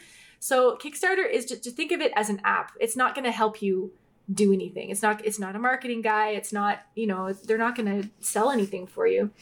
Um so the only reason i might not do it again is that i might i may have exhausted my my uh, my network. So i feel like i pushed it so hard to my friends and family um like are you do you need a journal? Do you need a journal? Do you know anyone who might want a journal? Um that kind of thing. So i feel like maybe they wouldn't buy another one. I don't really know. I might use kickstarter again for a different project now that i know how it works. Right. um but i don't know if i would use it for the same thing again because i feel like um, it would have to be something pretty different for me to hit that amount of success twice in a row. Yeah, I mean it's really a sales funnel. It th- there's no Yeah. marketing component to it, right?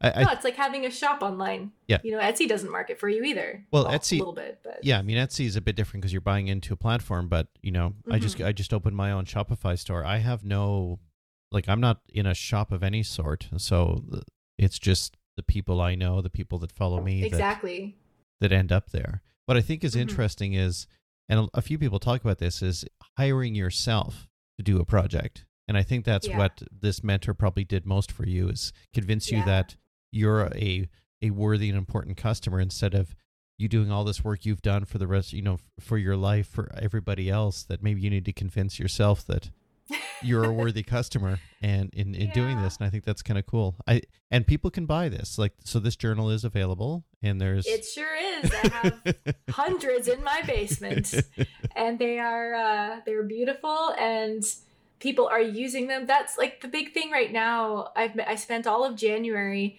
with um, promoting the journal because it's a good time of the year. People are making resolutions. They're starting you know a lot of people kickstart new um, hobbies especially during isolation. The the journaling has really helped me with my uh, my mental health really you know and staying um, focused and like keeping my life balanced and that kind of thing.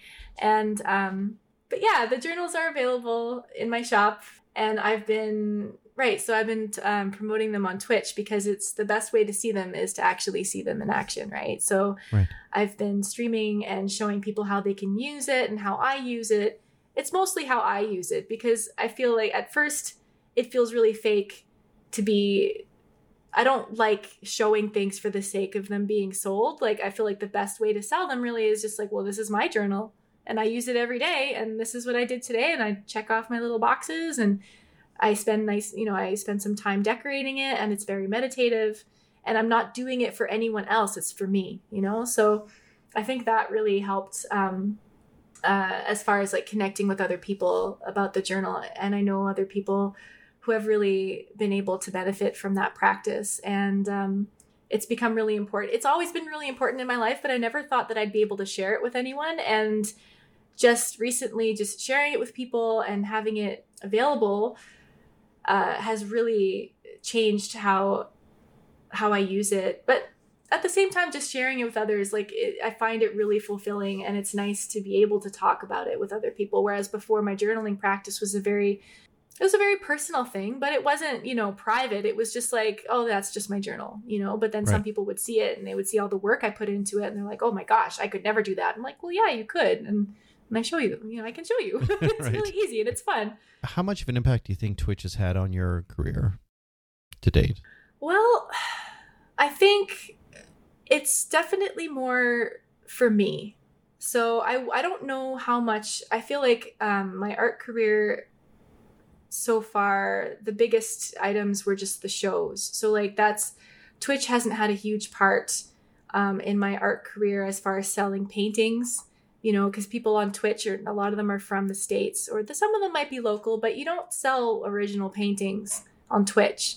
I mean, you might, but mm-hmm. it's pretty rare. You know, I'd say though, with my own, it helps as a freelancer we're you know as freelancers you're by yourself you know there you don't have coworkers you don't have an office to go to every day you don't have the chats at the coffee you know in the coffee lounge or whatever you know so there's this isolation that happens as a freelancer where no one is dictating your time you might have some deadlines but you might not you might not have any projects right so twitch has always given me this sense of stability and obligation in a good way, but also like uh, productivity because I have to put my phone away, right? I don't have distractions. I am on. Whether or not anyone is there, someone might be watching, even if they're not chatting. And I've I spend a lot of time on the other side where I'm watching other people and I analyze their behavior and I see what they're doing and I'm not stalking them. but you know, but seeing what works and what doesn't work. And on Twitch, you have to pretend it's like when you're at an office and the boss is walking by, right? Like, not that you weren't working, but maybe you might be working a little harder now that someone's watching, right? So there's that element of being watched, but um, observed, but also feeling like, well, I'm I have to stream tomorrow, so what am I going to make? You know, and whereas if I wasn't streaming, like I had two years, uh, two or three years of a break because I had a big contract with a big contract. There was a job I was working with um, a friend of mine and I was doing web dev, and it wasn't very interesting to stream, right? So I was doing a little bit of um, print print editing, like magazine work, and some web dev, and it, it's not the kind of thing you want to stream. Plus, it's client work and it's not shared. So I stopped streaming for about two years or so while I was working with her, and then I came back to it because I just missed it. And also, we went into lockdown, and it was kind of like I don't even see my regular friend. Like, I'm not seeing anyone right now, right? It's just me and my kids and my husband and like maybe my parents once in a while. And I started to feel a huge void of like, I miss art battle, I miss shows, I miss people, I miss just chatting about silly things, you know? So Twitch kind of came in and a lot of people are getting it, are, are starting to stream now, and it's becoming more um, more popular, which is wonderful because I think people really need that interaction. Um, but it was really uh, the sense of community that I, community and productivity. So it gives me a reason to create on a regular basis because people are showing up. Um, but it also provides that feedback where I now have a lot of friends on Twitch and I follow their streams and they follow mine. And it's this reciprocal, it's a community. It really is. So I would say it's done a lot for my career in um, insofar that it has contributed to my mental health and well-being as an artist and as an individual you know and being part of something bigger and not feeling like i'm creating in a vacuum. Do you do this on a regular basis? You have a set schedule so people know when to I, find you? Yeah for sure. I think um, the best streams i've realized the most successful ones have schedules and they treat it like a job. I stream tuesdays and thursdays from 10 a.m to 2 p.m and Sundays, I just started doing a journaling stream on Sundays uh, from 2 till 5 p.m. And the regular schedule at first is really hard for some people to try because they, if they're new to Twitch and they just try it once or twice and um, they just do it whenever they can, you know? And, but really, you have to think of it like a job and even if you're, I don't get paid from Twitch. I get some subscriptions here and there, but I actually have never seen any money from it. There's an interesting system of the affiliate program that I'm in that I think you have to make over a hundred dollars a year to see a check or something like that.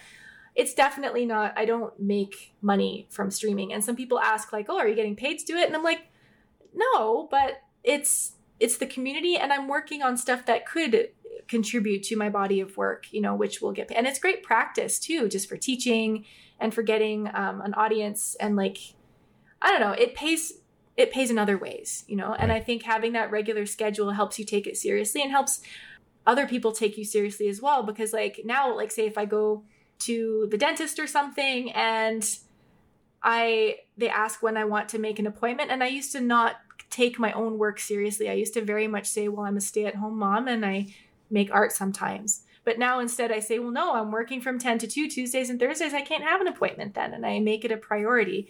And as soon as other people see that you're making it a priority, then they will make you a priority as well. Right. A good point. So I have a question for you just around COVID and all of this. Uh, you know, a lot of people are doing stuff online. We're doing this online. We could do it in person. Uh, if it wasn't COVID times, people are doing Zoom courses and Skillshare and all this other stuff.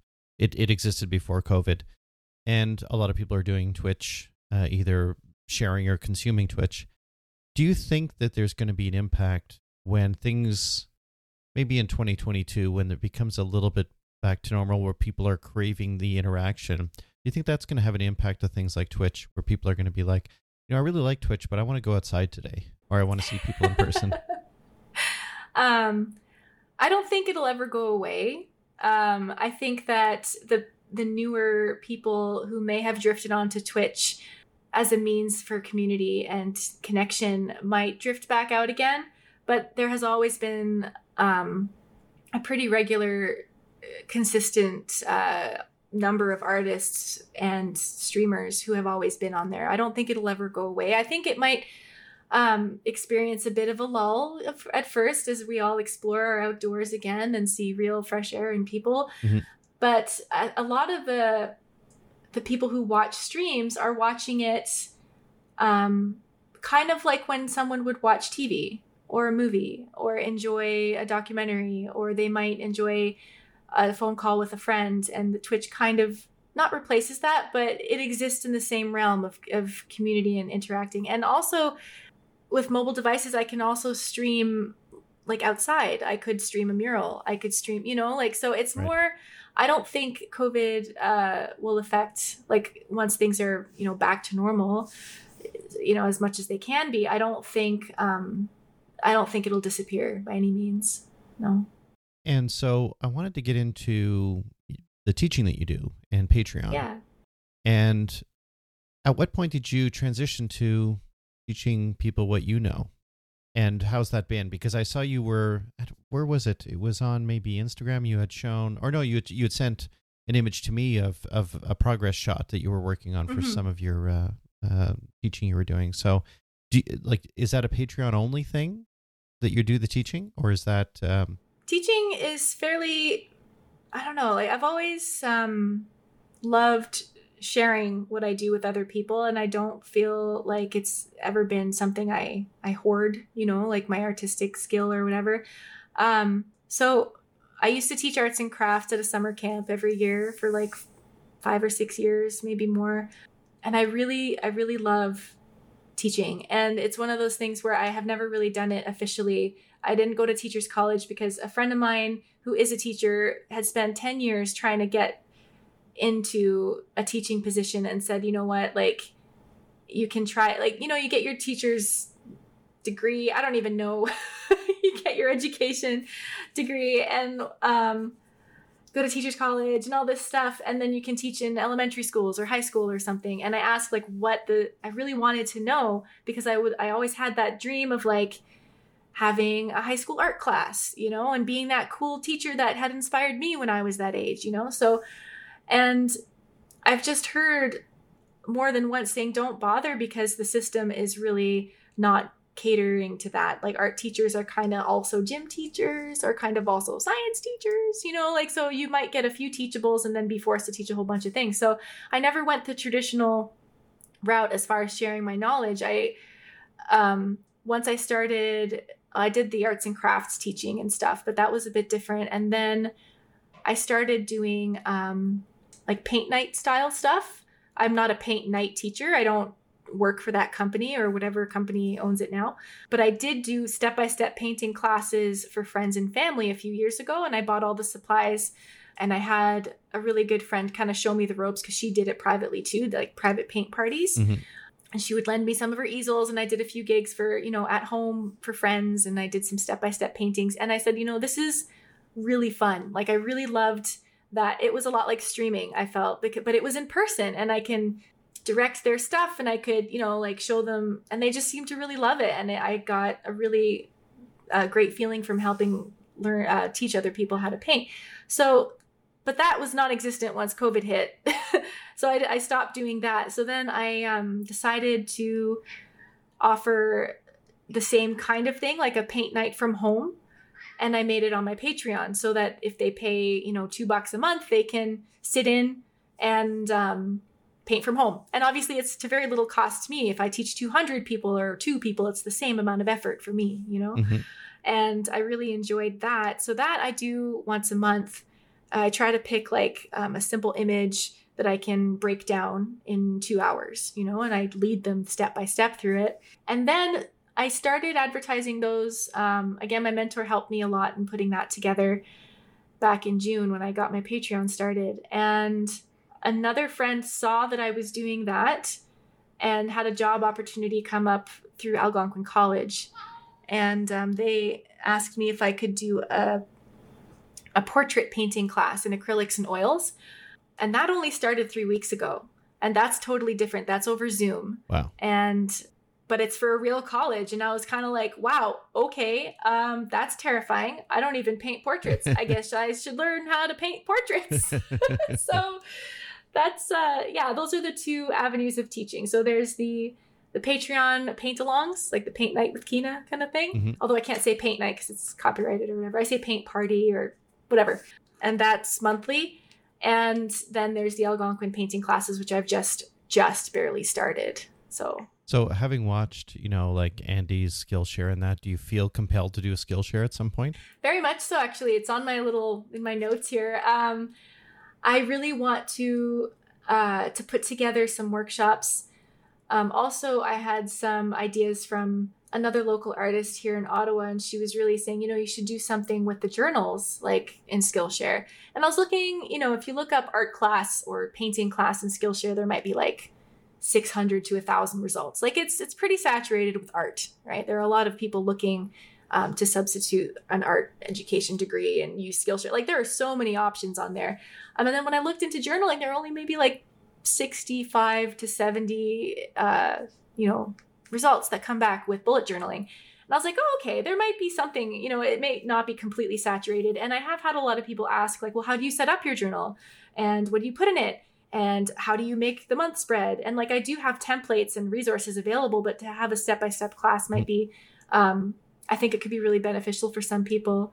As far as painting over Skillshare, I'm not really sure. Um, I could probably do something like that. I there are so many good resources out there on YouTube and even just like Proko art and stuff. And like there are so many amazing artists out there already giving such great fundamentals in art that I feel like I would need to come at it from a different angle. So I'm trying to brand myself as acrylic painter for beginners teacher, you know, because acrylics are what I'm most familiar with. And I right. feel like acrylics are a stepping stone to oil paints for a lot of people. So I feel like if you can master acrylics and you're already kind of good at drawing, and I, I could teach, I can teach you how to do acrylics for beginners, but I don't feel like I am quite not qualified, but I feel like it's such a saturated market to be a painting teacher online. Right. I feel like you need some kind of edge or something. Yeah. I, you know, I don't really know what I could offer. So right now I'm thinking the beginner, I'm really, really good with teaching people from the absolute start. I have a lot of experience with teaching children. And not that teaching adults is like teaching children, but you have to have a child's mindset when you're starting something for the first time. Right. And I feel like being a mother as well helps me with that. I, you know, have a lot of patience for some for art anyway. I'm not gonna say I'm a, I have no patience for homeschooling. oh my goodness. But that's a totally different thing. I feel like I I would have to do I would have to pick something because with Skillshare um, and YouTube in general, teaching online, there's so much already out there, right? But I I would like to do something if it would ring true with what I'm good at. Yeah, I mean, I think the the journal's a really good idea. Like you know, going through and setting that up. There are like I I've been into that to some degree myself, and you know I've got a um, uh, some journals behind me, but being seeing somebody go through that and set it up is always very helpful. So I think that would be great. I think I don't know if there are uh, Skillshare tutorials around uh, doing murals in somebody's bedroom.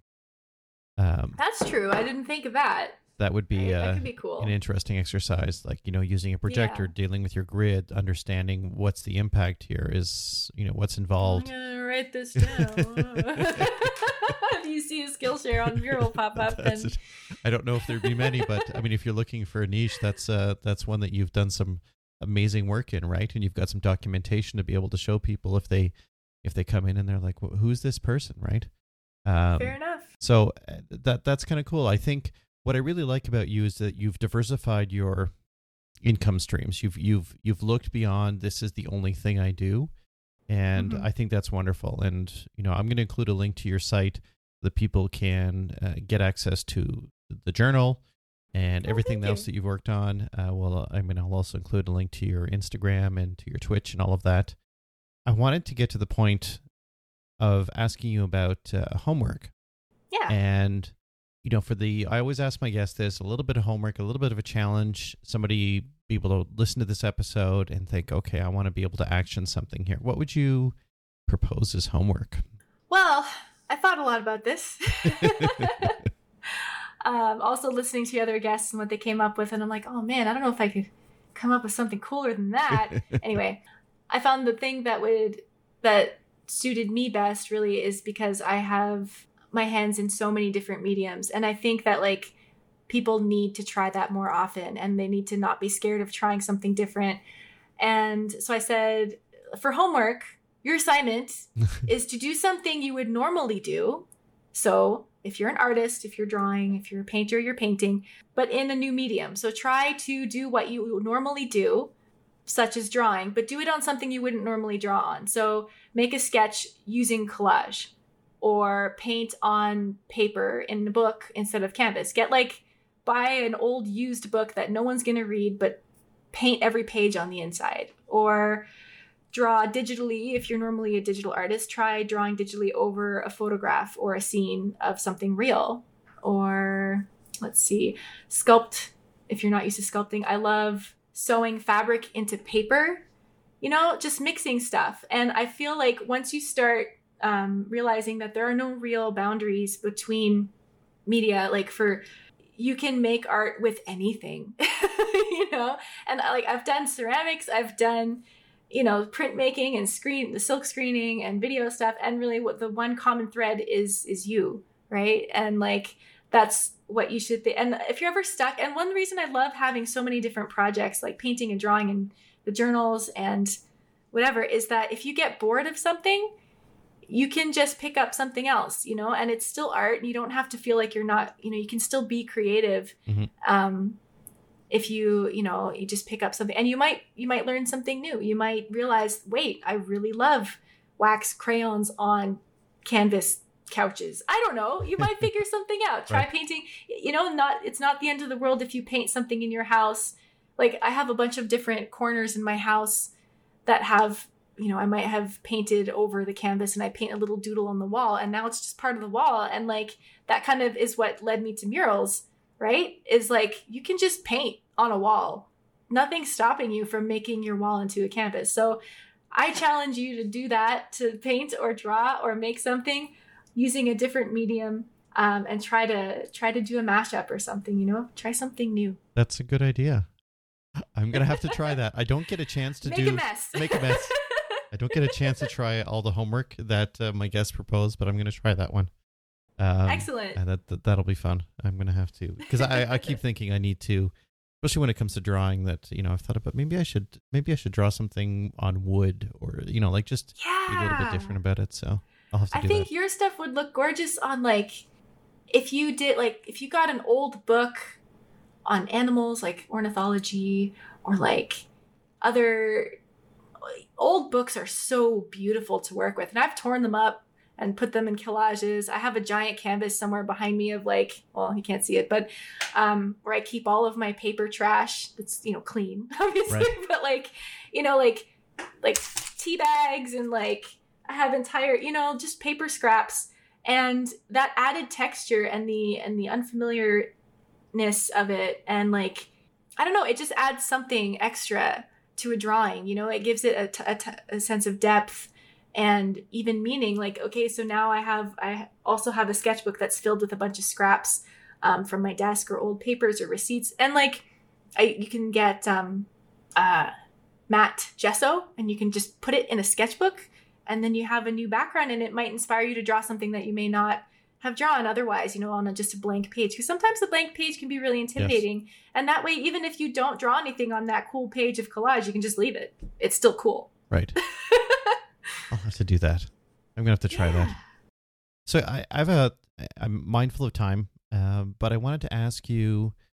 Can you recall kind of what's the best advice you've ever received? Actually, I recently started seeing a life coach, and although she's not an artist, it's probably the best decision I've made for myself, like my creative self, because yeah, the best advice really is like to give yourself space and time to to be just you, you know. And it might sound cliche or silly, but like especially as a freelance artist, you might always be concerned go go go make make make you know like you have to always be productive because it's not a regular job and like you might need to work 80 hours a week instead of normal people working normal people where you know full timers working 40 and like you have to put in so much extra effort to to make a buck or to get seen and you have to be a marketer an accountant a business person. You have to be all these wear all these different hats.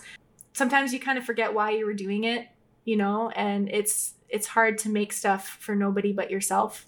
So I think the best advice really is to not forget why you started doing it in the first place and to remember that it should bring you joy and it should bring you back to yourself because otherwise the, the work you do will be empty, you know, and it won't be able to feed anyone else, let alone yourself, you know? So um, really just self care is something I'm still learning. It's hard to learn, Right. especially, you know, as a mom and, you know, mom, wife, daughter, homeowner, freelance, whatever, you know, there's so many different jobs.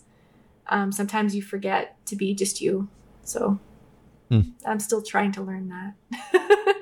That's good. It's a hard one. That's good. I, you bring up some really good points. You do get, uh, you know, you feel like you always have to be uh, producing, right? You always have to Yeah. be pushing, and sometimes it's, um, y- you know, it's it's you got to put the oxygen mask on first before you can help others. And Exactly. yeah, Yeah. yeah. I like that.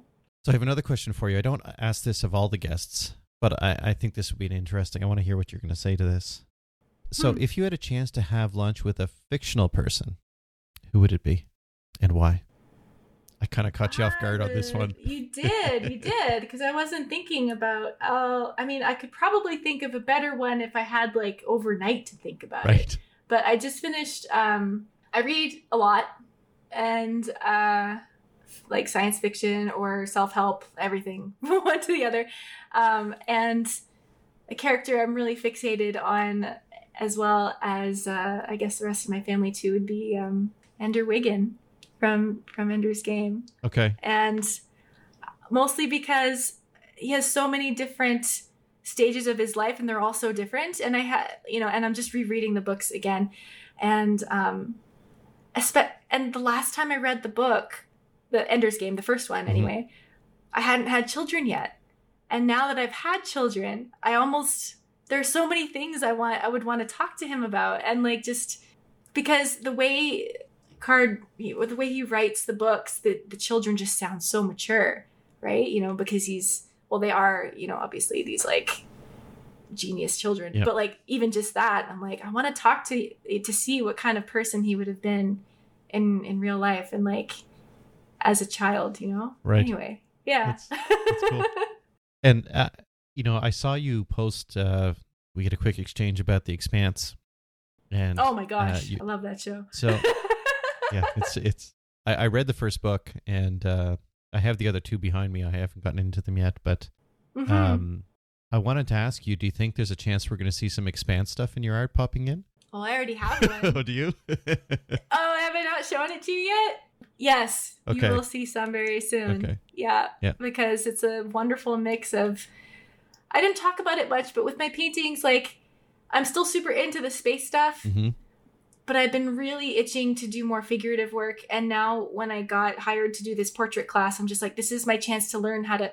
I don't know how to do portraits, but I'm going to teach them Right. somehow.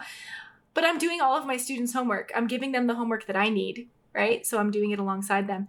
So I want to put people into my paintings. And like, what better opportunity, a show with amazing characters who are all attractive looking in space, which I love painting. And I'm just like, oh, okay, I got to do something. That'll, that'll be fun. That'll be yeah, fun. I'm excited. That's fan art I can get behind Okay. for sure. So we'll have to we'll have to watch your. That'll be. You'll probably do some of that on Twitch. You would post it on Instagram. That's where people can find it. yeah, I already started the first one on Twitch, so it would already be there now. I did uh, one of the characters I'm doing a portrait study on. Okay. So that I'm gets, not going to tell you who. You'll have to go check it out. it. So let's go through where people can find you. So obviously you're on Twitch. I'll include a link Yes. to your uh, Twitch channel Mhm. and on Instagram. Mhm. You're uh, Kina Ink. on Instagram, Mhm, yeah, K I N A I N K. Yeah. and uh, you have a website which I'll link to as well, where people can browse your journal. You talk about that story, which is courageous of you, and uh, people can buy the journal and the templates and all of that there. And do you have a? You said you have a YouTube as well. For YouTube, it's Kina Forney. Okay. Okay. I'll I'll include a link to your uh to your YouTube in there as well. Would it be safe to say that you're most active on Twitch and Instagram? That's right. Yeah, Okay. and uh, most of my YouTube content is um, like kind of cross put. You know, like I'll put something on Patreon first, Okay. kind of, and then uh, yeah, YouTube. It's a work in progress. Okay. And I'll also include a It link to your. Patreon because that'll be important too for people who want to. Yes. Uh, so that that two hour uh, class that's every month. So if people wanted to join Patreon, Yes, I have a.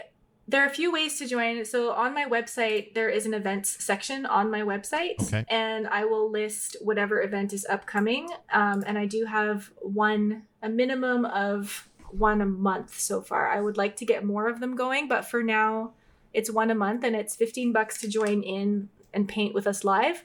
Or if you're a subscriber on Patreon, then it's included with the subscription. So anyone is welcome to join okay. they don't have to be a patron, but um, it's obviously a better investment or whatever. Um, you get more out of it if you're doing it through Patreon. Is it a Zoom call or is like everybody sharing their video? That's how it works. Yes, it's Okay. Zoom. Yeah, you can. They all have the option to share, um, but yeah, it's over Zoom.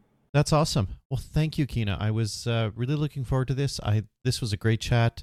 Uh, it's so you're so diverse in what you're doing, and you're still kind of young in your career. I think you're gonna do amazing things. Uh, you've done so much so far, and I'm really impressed with you. And uh, you've inspired me to kind of think about what I'm going to do um, much later in my life, starting in our career. And uh, I just want to thank you for being an inspiration for so many of us, uh, for sharing everything that you do through uh, through Twitch and through Instagram. It's been awesome. So thank you so Well, much. Thank you so much. It was a pleasure to talk. Thank you. That's cool. All right. Well, Yeah. thanks, and uh, wishing you all the best. And we'll include I'll include everything in the show notes, all the links. People can check you out and uh, be sure to do their homework as well. So thanks, Kina. Awesome. All right. Thank you. Have a good one. Yeah, you too. Okay. Bye. Show notes, including everything Kina and I spoke about, can be found at drawinginspiration.fm slash 46. And don't forget the Elegant Utility promo, which is $5 off the regular Pencil Companion Hex. And the promo code to use is Mike Podcast, no spaces, and that's available till February 20th. If you enjoyed the show, please subscribe to my monthly newsletter, Drawing Connections, to keep up to date with everything I talk about on the show and everything I'm doing creatively. So, just a reminder if you rate and review the show wherever you listen to podcasts, it will help to surface that podcast for others to enjoy. Thank you so much for joining me this week. Be kind to one another and keep drawing. Theme music for this podcast is Acid Jazz, provided by Kevin MacLeod.